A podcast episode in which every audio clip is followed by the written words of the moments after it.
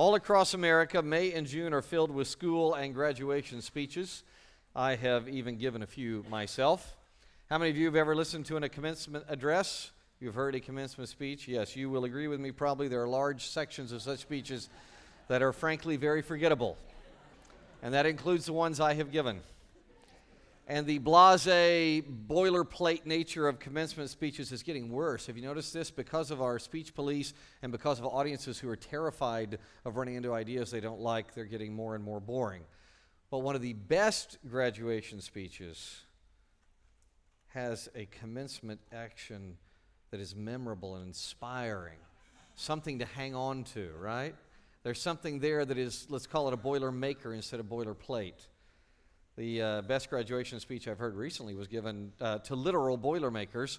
Mitch Daniels, who's president of Purdue University, addressed the graduates there in May of 2017. Uh, in case you don't know, Purdue graduates are called Boilermakers, and he said this to the graduates. This is really good. Commencement, this day of great pride, may seem an odd place to talk about humility, but that's the word that kept coming to mind as I reflected ahead to this event. Because if there is a single quality that will assist you in earning other emblems of achievement later in life, it is the inverse of pride. It's the trait we call humility. Close quote. Now that is good. And what's really fascinating is where Daniels learned the concept. He took that straight from the Apostle Paul.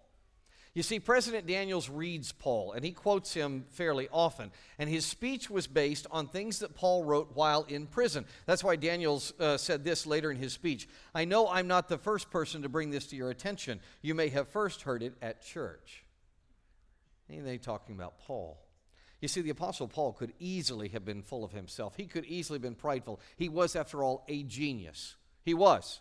He was an expert, one of the greatest ever to live in Greek philosophy. He was an educated expert in Roman rhetoric and in Hebrew law. He bridged every culture. He, he, look at this. He summarized his personal potential for pride as a Jew. Let's just take one third of his, of his uh, persona. He said this If anyone else thinks he has grounds for confidence in the flesh, I have more circumcised the eighth day, of the nation of Israel, of the tribe of Benjamin, a Hebrew of Hebrews, regarding the law, a Pharisee, regarding zeal, persecuting the church, regarding the righteousness that is in the law, blameless. Close quote. Wow, what a resume. And yet, instead of resting in the self confidence which human beings adore, Paul counted all that as loss. In Jesus, he found a glory and a cause that humbled him. It changed his life. Open your Bible to Philippians chapter 3. Philippians chapter 3, if you would. In your New Testament, go to Philippians 3. Let's read verses 7 and 8. Here's what Paul said about all those things that could have made him prideful. Everything that was gained to me, I've considered to be a loss because of Christ. More than that, I also consider everything to be a loss in view of the surpassing value of knowing Christ Jesus my Lord. Because of him, I've suffered the loss of all things and consider them filth, so that I may gain Christ because he knows Jesus as Savior, Paul has a totally different perspective. He is humble, not prideful, and that changes everything. As Dr. Daniel said in his address, look at it again. If there is a single quality that will assist you in earning other emblems of achievement later in life, it is the inverse of pride. It is the trait we call humility. In our look at me culture, look at me, look at me, this seems very counterintuitive, doesn't it? But it's true. Folks, humility is actually the foundation of achievement. Humility is the foundation of achievement. This is true, it is transformative, and it is straight from God's Word. You continue in Philippians 3, and the Pauline root of President Daniel's speech really jumps out at you. Uh, let's read verses 12 through 14. Go to verse 12 of chapter 3. Not that I have already reached the goal or am already fully mature, but I make every effort to take hold of it because I also have been taken hold of by Christ. Brothers, I do not consider myself to have taken hold of it. But one thing I do, forgetting what is behind and reaching forward to what is ahead, I pursue as my goal the prize promised by God's heavenly call in Christ Jesus. As we try to summarize in our notes, um, you got a, a, worship guide when you came in. Open it up. If you look inside there at the notes, you'll see uh, Paul presses on in humility. Now, that doesn't mean, humility doesn't mean the apostle just sat on his hands that is a bad view of humility. Humility is not being a doormat, it's not retiring from challenge. Humility, listen, humility is thinking rightly of self while thinking primarily of others. Humility is thinking rightly about yourself while thinking primarily of others. Paul, the amazing apostle of God, is humble. Why? Because Paul hasn't yet obtained glorification. He knows that in this life we cannot attain creature perfection. Now, don't misunderstand. What was predicted by the Old Testament prophets will indeed come to pass. God will make everyone who trusts Him perfect, glorified in eternity. By the way, the fancy theological term for that is glorification. He, we will see glorification. Peter describes it really tidily. Uh, go back to 1 Peter, not yet, Aragorn. 1 Peter chapter 5, verse 10. You take the underlined text. After you've suffered for a little while, the God of all grace, who called you to his eternal glory in Christ, will himself perfect, confirm, strengthen, and establish you. Amen. Amen. Isn't that great? Everyone who trusts Messiah Jesus will be made perfect. We will be established in creature perfection, totally mature, the sinful flesh eliminated, all things made new in eternal glory. All God's people said, Amen. Amen. But, in the words of Aragorn, son of Arathorn, this is not that day, right? There will come a day when every Christian will be glorified, but it is not this day, right? For now, we're still in the first part of 1 Peter 5. We are suffering for a little while. And that's why Paul says in our text, he has not reached the goal yet of maturity. Therefore, he pursues God's rewards. Look, go back to verse 14. I pursue as my goal the prize promised by God's heavenly call in Christ Jesus. This is why President Daniels can say humility will assist you in, in earning other emblems of achievement later in life. When one is truly humble, it makes you stretch and reach. Humi- humility does not lead to self pity. That's not humility, that's pride with a funny face on it. Humility doesn't lead you to giving up or to, or to wallowing or settling for less. Humility makes you want to grow. This is a biblical principle that transforms lives. Pride does not make someone smart or genuine, but humility can. That's why, as a college prof, I'll tell you this that's why middle aged students going back to college routinely make the best grades in your class. If you're a professor, the middle aged students make the best grades. The, the, the middle aged student seems to be humbly self aware and they're excited to learn. The younger students can be much more full of themselves. Ironically, they think they know everything and they don't see a need for the material, and this can cause them to coast. Here's an excellent example of humility's impact on achievement. Look at this. This is amazing. Uh, a recent article I read in peer review, uh, Jovita Ross Gordon uh, says this. Now, her article is about research on adult learners, and she, she tried to make it a level playing field, so she only studied people who were 3.0 grade point average or above. So these are high performing students. Get this 66% of college students who matriculated, they began college over the age of 35. They started over 35. 66% graduate in four years. In fact, a very high percentage of those graduate within three years. Only 30% of students who were under 35 at matriculation graduated within four years. And these are people with a 3 or 4.0 grade point average, right? Ross Gordon goes on, if you read the rest of our articles, she shows that experience plays some role in that massive disparity. But you know what the biggest factor is? Humility. Thinking properly about self motivates us to grow. Dan Fogelberg portrayed the idea really beautifully in his poem, the, the Higher You Climb. Look at this. He says, The higher you climb, the more that you see. The more that you see, the less that you know. The less that you know, the more that you yearn. The more that you yearn, the higher you climb. That's well said. That's Paul. He climbs higher, he presses on precisely because he realizes he has not arrived. An adult student, he understands how very little he knows. Specifically, Paul presses on toward rewards. The, the best analysis of verse 14 seems to be that Paul's goal is to be found worthy of rewards at the Bema. The Bema is a fancy Greek word for the judgment seat of Christ. It's where Christians are either going to gain or lose eternal rewards.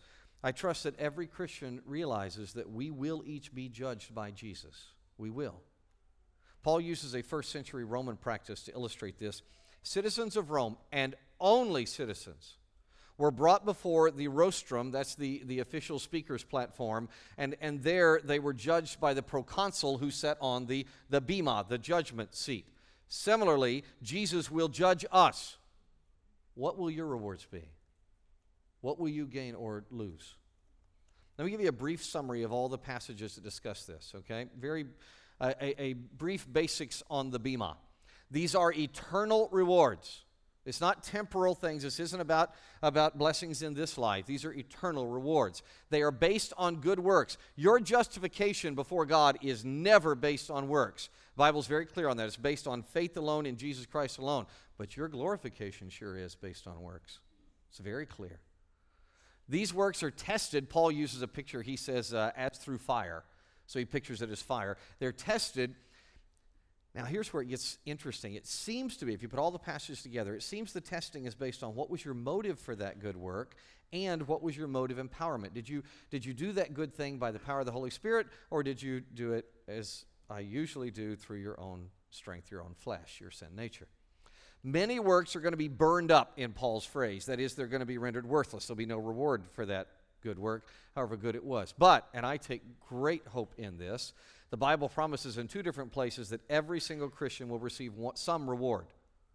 So even if your motives are so often mixed and, and you horribly operate in the flesh, you are promised there will be some reward for you. That's Paul's goal. He presses on to receive rewards in glory at the Bema. But of course, that brings up a natural question in our minds as you're surely thinking in the voice of Aragorn, son of Arathorn Frodo, Frodo. Isn't it selfish to focus on our rewards? Great question. Actually, that is a very great question. Our Puritan forefathers, they debated this a lot. Um, in the end, I think their conclusion is likely accurate. Um, John Owen uh, is much more long winded than I'm going to make him here, but John Owen, I think, had the best summary of all this. He said, Yes, thinking about our rewards can be selfish. Acting for rewards can be selfish, but no, it doesn't have to be. And then here's the kicker God would not command us to work toward rewards if doing so were a de facto evil. Make sense? Yet that brings up another question, which you're now asking in your best Frodo imitation Aragorn, won't being forever with Jesus in a glorified body be enough? Great query, Frodo. Thank you for asking. The bottom line answer is affirmative. Yes, of course. Glory with Jesus Christ is more than enough and far more than anything we deserve. But that doesn't mean rewards are inappropriate or useless. Th- think of it like this Look, I can feed my kids just enough to keep them alive. All right? I can't, And that's fine. That's fine. But, but, if my kids work hard all day and I am able to reward them with a feast, that's a great way to celebrate the goodness of God, right? We can rejoice. We can be glad in that provision. We can celebrate their reward. And I'll tell you this as a father, it is a joy for me to do that. It is a joy for me to reward them. Paul presses on toward rewards that the Father joyfully longs to give. We should press on as well. And this pursuit is only possible because of Jesus' grip and his promises. Uh, verse 12. Uh, but I make every effort to take hold of it because I also have been taken hold of by Christ Jesus. when I tore the silly tendons in my elbow here a couple years ago, the PT doctor handed me this gripping tool. And he said, Squeeze that as hard as you can. And I said, I am. And uh, I, I couldn't move the needle, there was nothing there. But after months and months and months of PT and lots of work, I could crush that sucker, right? I mean, I could really do it. Now imagine Jesus, who has creature perfection, someone in whom there is no sin, someone who is risen from the dead with the power of God. What do you think Jesus' grip looks like? He gives us the answer in John chapter uh, 10. Read with me verse 28, please. Let's read it all together. I give them, I'm sorry, all together is an English word. It means that we speak at the same time.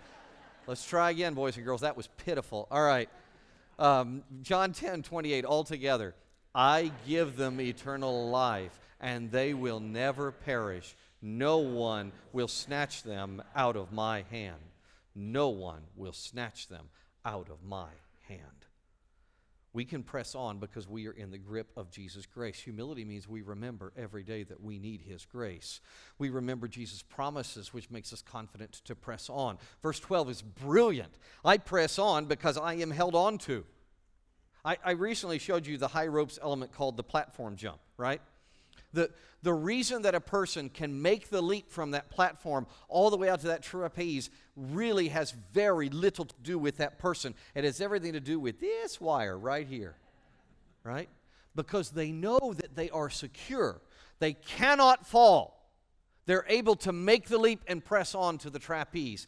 In the same way, you and I can press on. We can leap ahead in life. We can mature because we are firmly in Jesus' grip. All God's people said, Amen. To really press on in life requires the assurance of Jesus' grip. It takes humility, and it also requires a short memory. Chapter 13, or verse 13. One thing I do, forgetting what is behind and reaching forward to what is ahead. That, that verse reminded me of the baseball saying um, you got to have a short memory. Ever heard that from ball players? I have all the time. Ball players love to say that. Got to have a short memory. Hall of Fame uh, pitcher Bob Feller explains what they mean by that. This is, this is really good. Feller says every day is a new opportunity. You must put yesterday's success or failures behind and start over again. That's the way baseball is, with a new game every day. That's the way life is. Close quote. Feller's correct. Now, he doesn't mean that you shouldn't study and learn from successes and failures, but every day you wake up fresh and you reach forward. Short memory means that I trust Jesus to do what he says he will do, to remove my sin as far as the east is from the west. I stop wallowing in false guilt over debts that have already been paid at the cross. Short memory also means that I rest on no laurels. Never assuming I have arrived, I press on every day in humility. My old teacher, Dwight Pentecost, hit me right between the eyes with the, uh, the summary of this verse you're going to see atop the right side of your notes. Look to the right side of your notes. Dr. P says, Sometimes the blessing of God could lull us into complacency and indifference. We feel that we've earned our right to take our ease and turn over to others the running of the race. We must beware lest accomplishments and blessings cause us to withdraw. It's also true that if we are to reach the goal of running the race until the Lord Jesus draws us to himself, we must forget failures in the past. Failures can b- discourage, failures can bring preoccupation with self just as much, I would say maybe more, as blessings or attainments can. Close quote. Let's press on. Now, let's press on to verse 15. Therefore, all who are mature should think this way. And if you think differently about anything, God will reveal that also to you. In any case, we should live up to whatever truth we have attained. We can probably recap these verses with the short sentence in your notes live accountably. Live accountably. Paul emphasizes that maturity is always maturing. He says, if you don't think this way about pressing on toward glory, your immaturity is showing. God will correct you. If you think you can coast, here, just, let me just share some of the ways that we think. And I don't mean other people, we. If you think you can coast, if you assume that you know everything you need to know, if you've heard it all before, if you are on the right side of history, if you are wiser than those who came before you, you are setting yourself up for a major and most likely embarrassing correction. Being a student of the Apostle Paul, Professor Daniels of Purdue, of course, finally got around to this aspect in his graduation speech. Here's, here's what he used as his illustration. On the first Earth Day, confident scholars from places like Harvard and Stanford predicted worldwide famine and starvation, a universal need for gas masks in urban areas, the complete exhaustion of crude oil and a host of other raw materials, and the coming of a new ice age, all of which were to have begun well before now, he said in 2017. Your first years of life, he said to those graduates, were filled with predictions of collapsed electric grids, planes falling from the sky, and revolutions worldwide from the Y2K, the failure of software programs to handle the change of centuries. Close quote. Maturity is always maturing. Maturity humbly fights the hubris that continues to embarrass mankind. Verse 16 deepens the accountability. Look at verse 16. In any case, we should live up to whatever truth we have attained. Remember, to whom much is given, much is required. This verse, verse 16 is a clear allusion to Luke chapter 12. All right, in Luke 12, Peter asks a question. He asks Jesus a question about the master's return. Jesus responds to him and addresses accountability, saying this Much will be required of everyone who has been given much, and even more will be expected of the one who has been entrusted with more. Anybody here grow up with a mother who held you accountable for wisely using what you were given? Anybody grow up with a mom who held you accountable? Okay, me too. I remember my mom looking at my report card, uh, late elementary school, probably in fifth grade. She looked at my report card and she said, Hmm, this is disappointing. And I rather petulantly said, um, Why would you say that? They're all A's. They were really low A's, but they were still A's. And my mom said something that really, really was branded in my brain. Wayne, the grade doesn't matter. Doing your best does. You've been given more than this. You're obviously not really working hard to grow. Ouch. I was crushed, but she was correct. And the next nine weeks, I came home with all 100s. But more importantly, most importantly, that was the moment, at least the first time I remember, that I began to think of myself as a steward, as a servant, someone who had gifts God had given, and my job was to do my best with them. That idea first began to penetrate my thinking. So let's bring this home to our thinking. I'd like you to raise your hand, um, and when I point to you, share one gift you've been given. So, something that you've been given that you are responsible to develop. What's one gift? Raise your hand. What's something you have been given? Raise your hand. Yes, what do you got? Your children. Amen. Yeah, that's a heavy, wonderful burden. What have you been given? Come on. Yes. I'm loud. I'm loud, which you said very softly, which is kind of ironic. yes. Yeah. But you are, let, us put it this way so we can think of it as a stewardship issue. You have a strong personality that can be developed for the Lord, or it could drive your parents absolutely crazy. Yeah, that's either way. It's your choice what you're going to do with it. Yeah, what have you been given? Raise your hand. Come on, don't let me down over here. Yeah, what do you got? Uh, of, of what? Helps, the gift of helps. Well said. Uh, I thought you said health, and health also would be one. All right, everybody, everybody, think of one. I know you're you're so gifted, you really are. Uh, but think of, try and think of one. Just picture one talent right now, one gift, one thing of, for which you are responsible. Okay? Now, with that gift in mind, ask yourself this Am I maturing in that gift? Am I humbly pressing on in development of that talent? Am I living accountably, recognizing that much is required of the one to whom much is given? Am I? Kind of hurts, doesn't it? It's a good hurt because if he or she wants to press on, a person must ask and answer these questions. Must. And one must choose your guides wisely. You see, no one influences your development more than the mentors and the guides that you follow, so you must choose your leaders wisely. And, and that's Paul's point in our last part of this thought section. Go to verse uh, 17. verse 17. Join in imitating me, brothers, and observe those who live according to the example you have in us. For I've often told you, and now say again with tears, that many live as enemies of the cross of Christ. Their end is destruction. Their God is their stomach, their glory is in their shame. They're focused on earthly things. But our citizenship is in heaven, from which we also eagerly wait for a Savior, the Lord Jesus Christ he will transform the body of our humble condition into the likeness of His glorious body by the power that enables Him to subject everything to Himself. So then, my brothers, you are dearly loved and longed for, my joy and my crown. In this manner, stand firm in the Lord, dear friends. Paul contrasts the wise leader with the wandering one. Remember, if you're going to develop mature, you've got to choose your guides wisely. Well, there, there's a there's a really bilateral issue here. It's one or the other. Empty leaders, they live like enemies of the cross, end is destruction. They're concerned with personal appetites, glory and shamefulness, and they're materialists. An exemplary leader, the one you want to follow if you're going to mature, eager for Jesus' end is transformation, concerned with others, they glory in becoming like Jesus, and are focused on heaven. As we walk through these, we're going to walk through these real quickly. It's very useful to ask yourself, as we go through this, ask, ask yourself, what kind of leader am I following?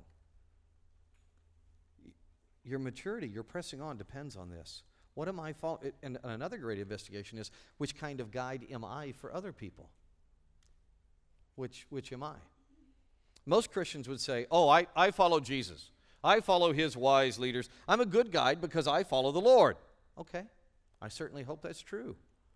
But we can gauge the veracity of that statement by checking two things. This is really simple, folks. It's very simple. You want to know who you're following? Ask yourself these two questions Where do I spend my discretionary time?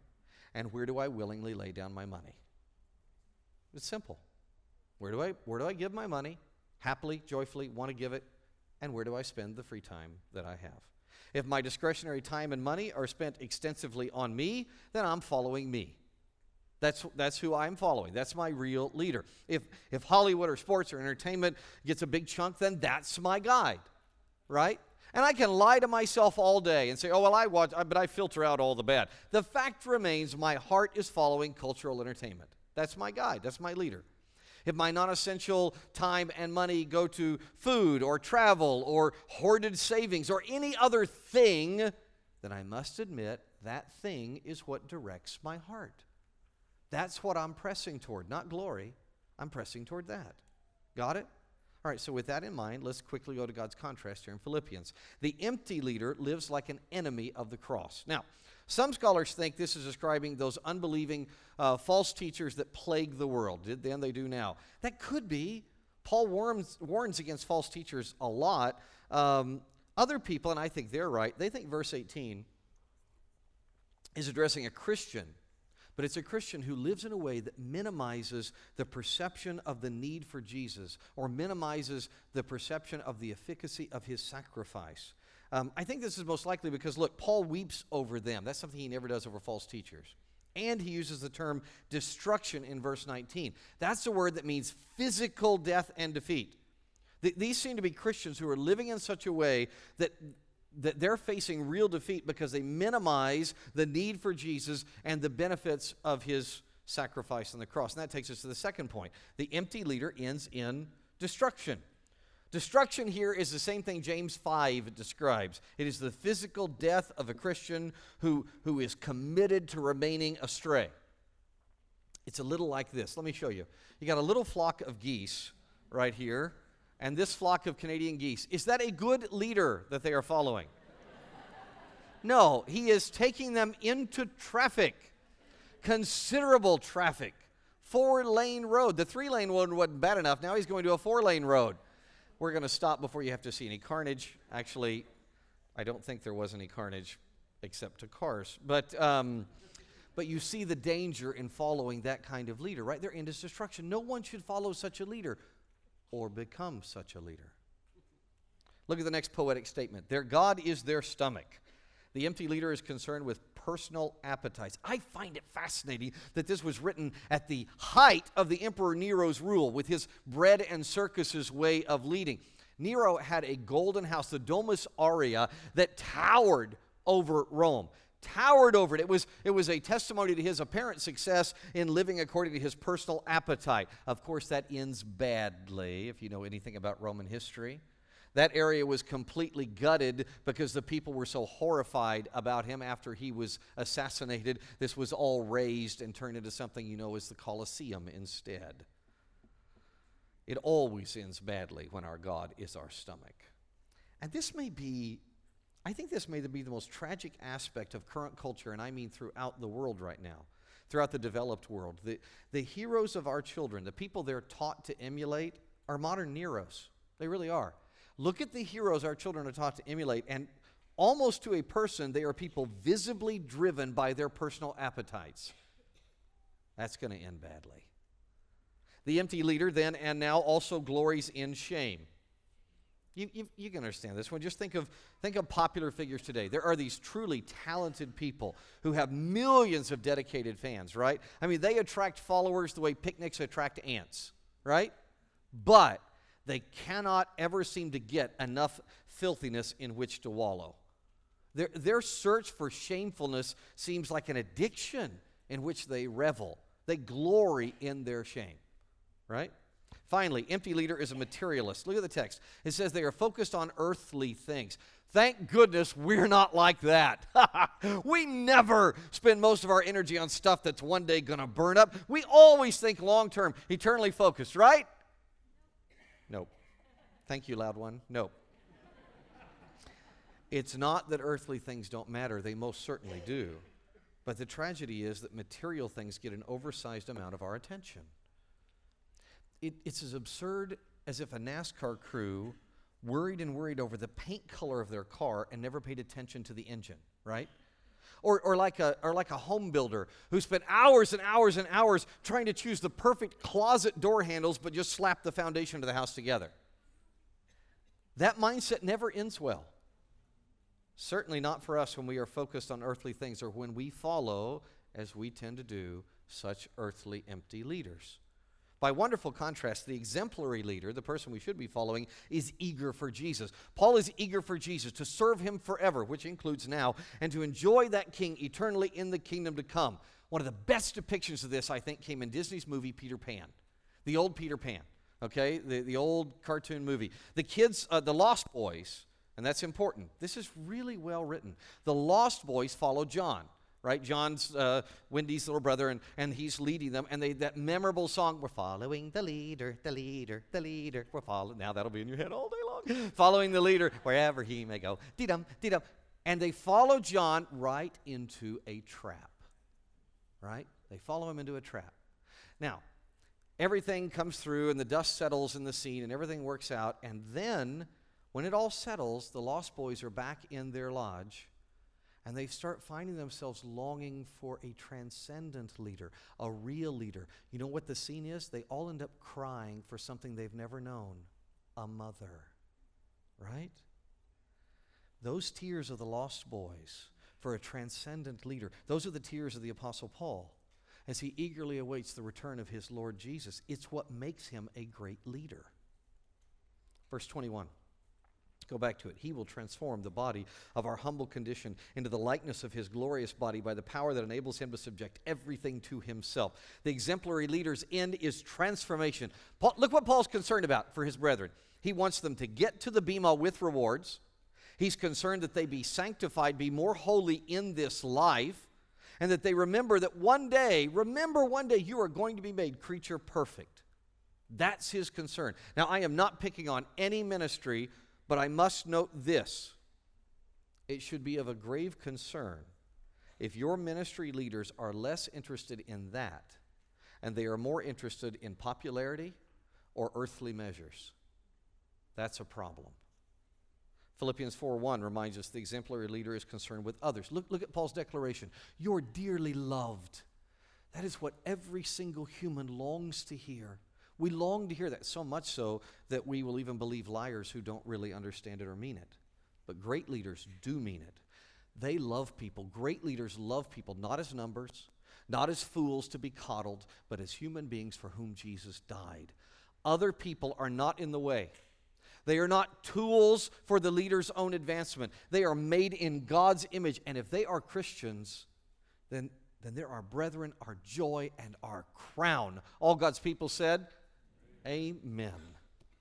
Remember how the empty leader gloried in shame? Well, the exemplary leader glories in becoming like Jesus. Which one are you following? The leader worth following revels in this, becoming like Jesus, both now in sanctity and forever in glory. Is that what people would say of us? Would, would they say, that's her glory? I mean, that is her glory. She glories in becoming Christ like. That's what he's known for. I mean, he does great work. He does all kinds of great things on earth and all that. But you know what he's really known for? He is known for the fact that he, he is so excited about becoming more like Jesus, becoming more holy, preparing himself, pressing on toward glory. Is that, is that what people say about us? Finally, the exemplary leader is focused on heaven. Now, Paul's a proud Roman citizen. I mean, he really is. He is, pr- he is not, whatever paranoid Nero might have said, Paul was not an insurrectionist. But being a good earthly citizen is only a temporary aspect of Paul's life. His permanent citizenship is in heaven. Read with me his declaration, Colossians chapter 3 verse 1. Since you have been raised to new life with Christ, set your sights on the realities of heaven, where Christ sits in the place of honor at God's right hand. Think about the things of heaven, not the things of earth. As we were taught in the middle verses 15 and 16 of today's text, we need to live accountably, right? So let's have a little come to Jesus moment. Are we pressing on in humility? Simple question Am I pressing on in humility? Uh, think of it like this a one is never, a five is always, two is rarely, three occasionally, four is often. Get a number right now. Think of a number for you. How well am I pressing on in humility? How well am I pursuing eternal rewards by God's empowerment? How well am I maturing? How well am I following the right leaders? Give yourself a number. Okay? Now, that you have a number in your head, let me ask you the very natural follow up question What needs to happen for your number to move closer to five? You, you don't need me to tell you. You are an individual loved by God, dearly loved. The Holy Spirit, if you're a believer in Christ, is with you. You know. You just read the text, you just read the very word of God. I find it impossible to believe the Holy Spirit is not bringing something to your heart that needs to change, where you need to do something different to mature, to move closer to that five. One thing that certainly should change for most of us is our choice of guides. Remember those really revealing questions? Um, where do I spend my discretionary time? Where do I willingly lay down my money? My answer to those questions always reveals whom I follow. Always. It tells me again where I am on these scales Paul laid out. Look at these contrasts and ask again where am I? Where are my influences in my life coming from? The empty golf shirts of life, the empty leaders, are enemy of the cross. They are destructive these days. We probably say deconstructing. Uh, they are concerned with appetite, glory, and shame, and are materialist. The people I want to follow, the leader that, that I want to be, is eager for Jesus, transformative, concern with others, and glories in becoming Christ like while focusing on where, everybody? Pray with me. Let's pray together. Father, I pray for myself. I pray for my brothers and sisters that we will follow exemplary leaders like the Apostle Paul, whom we can follow thanks to your word. We pray that we will be exemplary leaders, that we will humbly press on every day toward glory. Father, I thank you for the offering we're about to take. it's an amazing opportunity. We just talked about it. Where I willingly give my money. That's really where I'm following. I want to follow your church. I want to give toward your work, and I thank you that I get to. Even, even though you know mine is done very first thing every month electronically, it is still there's something about passing the offering plate. It is a privilege to remind me of the joy in following you and giving you your money. I pray that we can do so with, with real joy. In Jesus' name. Amen.